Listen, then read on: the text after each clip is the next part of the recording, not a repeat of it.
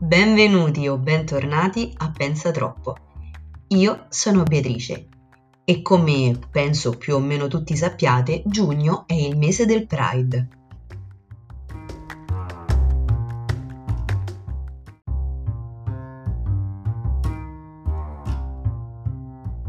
Altrimenti ragazzi vivete evidentemente eh, in una grotta. Chi mi conosce sa anche quanto questo sia un tema eh, importante per me, in fondo ci ho fatto solo la mia tesi triennale sulla comunità LGBTQ, quindi era ehm, evidente a tutti che eh, a giugno um, mi sarebbe piaciuto fare una puntata eh, dedicata al Pride. Questo però eh, mi ha portato davanti a eh, un eh, dilemma esistenziale. Volevo parlarne infatti in una maniera che non fosse eh, né scontata da un lato perché tantissimi uh, creatori di contenuti su internet fanno dei video e quindi non mi andava di uh, parlare di cose ridondanti, che suonassero ridondanti e dall'altro lato non sono neanche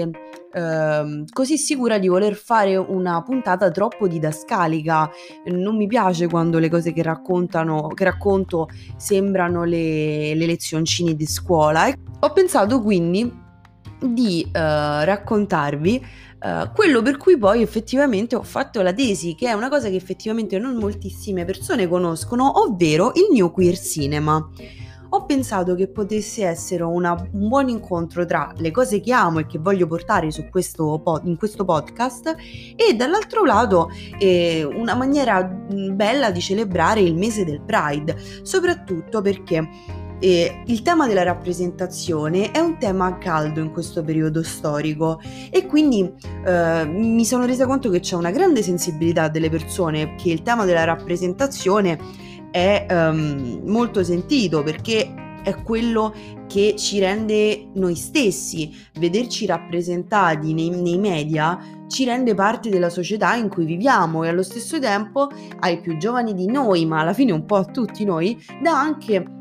un modello che può essere positivo, che può essere negativo, che può essere più o meno macchiettistico. Il tema della rappresentazione però non è sempre stato così al centro del dibattito pubblico. Basti pensare che solo nel 1992 la giornalista femminista B. Rudy Rich, in un articolo su Village Voice, conia il termine New Queer Cinema. Perché New Queer Cinema? Perché ci si rende conto che nella passata stagione eh, cinematografica, stiamo sempre parlando insomma di, di parecchi anni fa,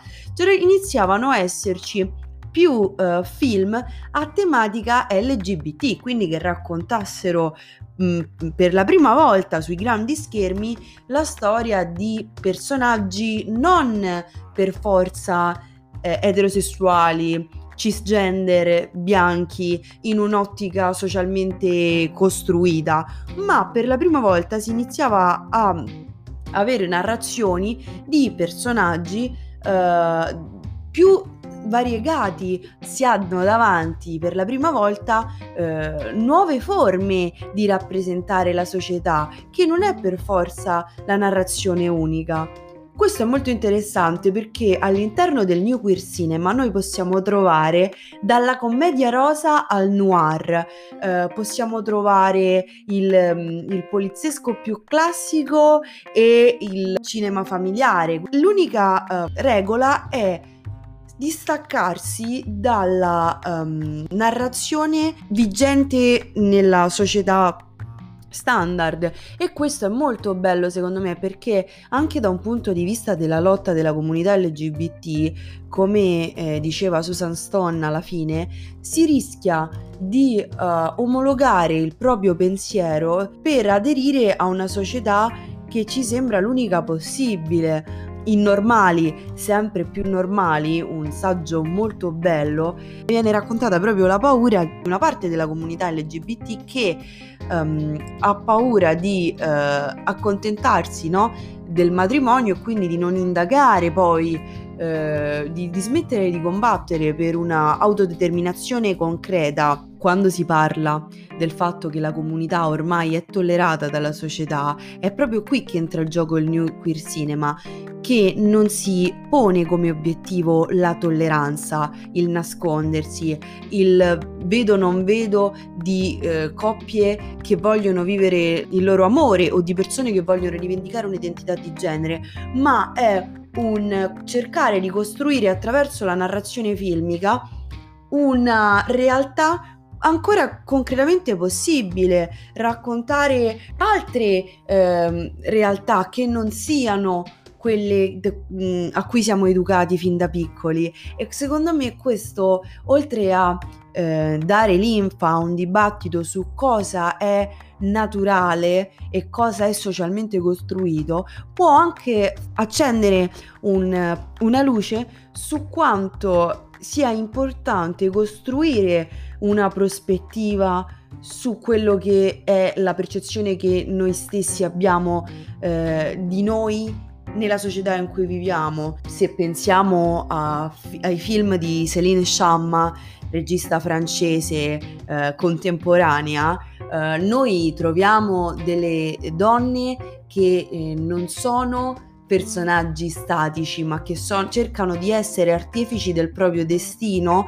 anche facendo leva su una non eh, binarietà di genere o sul fatto di non appartenere a, non alla Francia bianca standard, no? Si nota nel New Queer Cinema anche un discorso legato all'intersezionalità, parola per me molto abusata ultimamente, ma che sociologicamente parlando ha proprio a che vedere con il fatto che noi non siamo solo una cosa sola, o siamo un insieme di cose, siamo la nostra classe sociale, il nostro orientamento di genere, il nostro orientamento sessuale e questo è degno di essere rappresentato perché arricchisce la narrazione dandogli veridicità e soprattutto dando la possibilità a più spettatori di acquisire consapevolezza da un lato, come ho detto, ma anche nuove prospettive, conoscere qualcosa che non po- potevano conoscere prima. Essendo il cinema il mezzo più mainstream con cui è possibile fare arte perché è quello destinato a un pubblico più ampio, il New Queer Cinema è stato incredibilmente importante perché ha dato voce a un'intera comunità silenziata attraverso i mezzi canonici come avete potuto notare, questo è un tema che mi sta estremamente a cuore e spero di averlo trattato nella maniera migliore possibile. Siamo arrivati al momento dei consigli di visione e io non posso eh, non consigliarvi le, le, opere che più mi hanno accompagnato durante il mio percorso di formazione al DAMS. Penso a tutti i film di Xavier Dolan ma penso anche a Pose che proprio per quanto riguarda il discorso dell'intersezionalità è un, una serie pioniera nel mondo dell'intrattenimento. I ragazzi se non la vedete se, vi perdete veramente un, un qualcosa di rivoluzionario come è stato rivoluzionario anche Sense8 eh, delle gemelle Wachowski. E soprattutto essendo Celine Sciamma come ho detto la mia regista preferita, vi voglio far avvicinare alle sue opere con il suo film eh, più recente, ovvero Ritratto della giovane in fiamme. Io spero davvero che questa puntata vi sia piaciuta, vi ringrazio come sempre per il supporto e vi invito a seguirmi su Instagram e noi ci vediamo settimana prossima con una nuova puntata.